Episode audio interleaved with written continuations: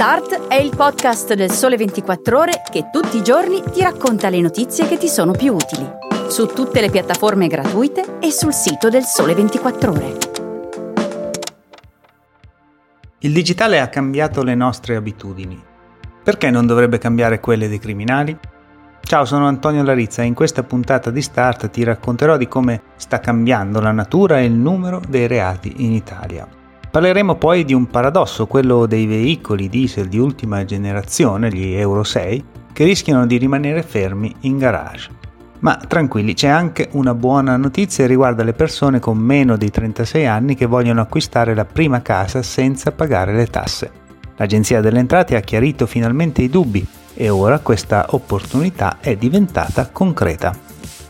Il digitale ha cambiato il mercato della musica e quello dei libri il modo in cui comunichiamo e quello in cui raccogliamo le informazioni che ci servono. E ancora il nostro lavoro, il modo in cui produciamo le cose e il commercio che è diventato elettronico. Per quale motivo la rivoluzione del digitale non avrebbe dovuto far nascere nuove forme di criminalità? E infatti è successo. Come racconta un'indagine del Sole 24 ore del lunedì, nei primi sei mesi di quest'anno le forze dell'ordine hanno censito oltre 800 reati informatici al giorno. Il crimine digitale non è una novità, ma il boom che si registra quest'anno segna una svolta. Come spiega Michela Finizio in un articolo che potete trovare anche online sul sito del Sole 24 ore, i reati digitali sono arrivati a pesare quasi la metà rispetto ai fenomeni predatori in particolare dei furti rilevati sul territorio nazionale.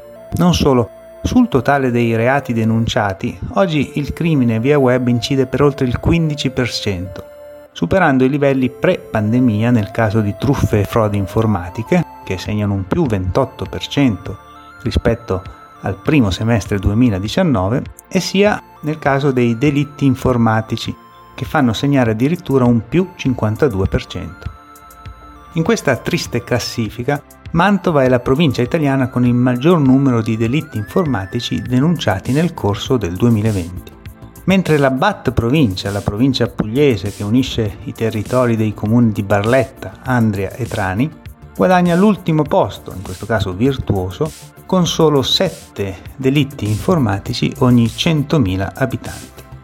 Nel mezzo tra questi due estremi ci sono tutte le altre province italiane. Se vuoi leggere e accedere alle statistiche interattive sui delitti informatici e non relative alla tua provincia, puoi trovarle sul sito del Sole 24 ore dove puoi anche navigare nell'infografica interattiva costruita con i dati dell'indice criminalità 2021. Sei un giovane con meno di 36 anni e stai valutando l'acquisto di una prima casa? Allora, come probabilmente sai già, potresti godere di importanti sconti fiscali sulle imposte e le tasse legate alla compravendita e all'eventuale mutuo che dovrai accendere.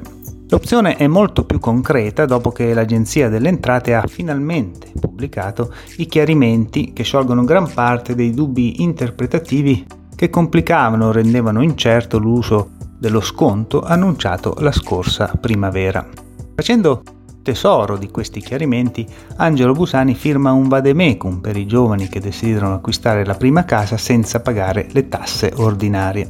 L'articolo è riservato agli abbonati digitali del Sole 24 ore ed è disponibile online nella sezione 24. Nel testo si spiega, tra le altre cose, quali sono le tasse e le imposte che vengono abbattute, come si calcola l'ISE, come si verifica il requisito dell'età in riferimento alla data del rogito e che cosa succede quando uno dei due acquirenti, pensiamo per esempio a una giovane coppia, ha più di 36 anni. Tutti chiarimenti da leggere, almeno per un motivo.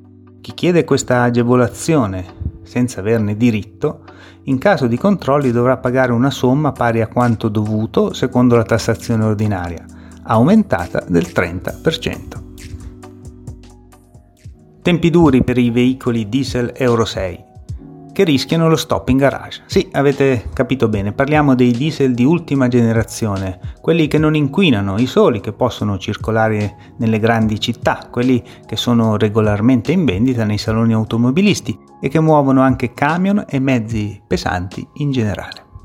A minacciare di fermarli non è una legge anti-inquinamento, ma il rincaro delle materie prime. In particolare il metano, diventato più caro e più raro, frena la produzione dell'AdBlue, un additivo necessario per far funzionare i motori diesel di nuova generazione. È questo additivo il responsabile dell'abbattimento delle emissioni. Quando il serbatoio dell'AdBlue si svuota, un messaggio sul cruscotto invita a fare rifornimento e se l'automobilista non provvede, quando il composto risulta sotto una soglia minima, il motore funziona fino al prossimo spegnimento e poi non si riavvia più. Il prezzo dell'AdBlue è raddoppiato in poche settimane e i consumatori fanno a gara per fare scorta.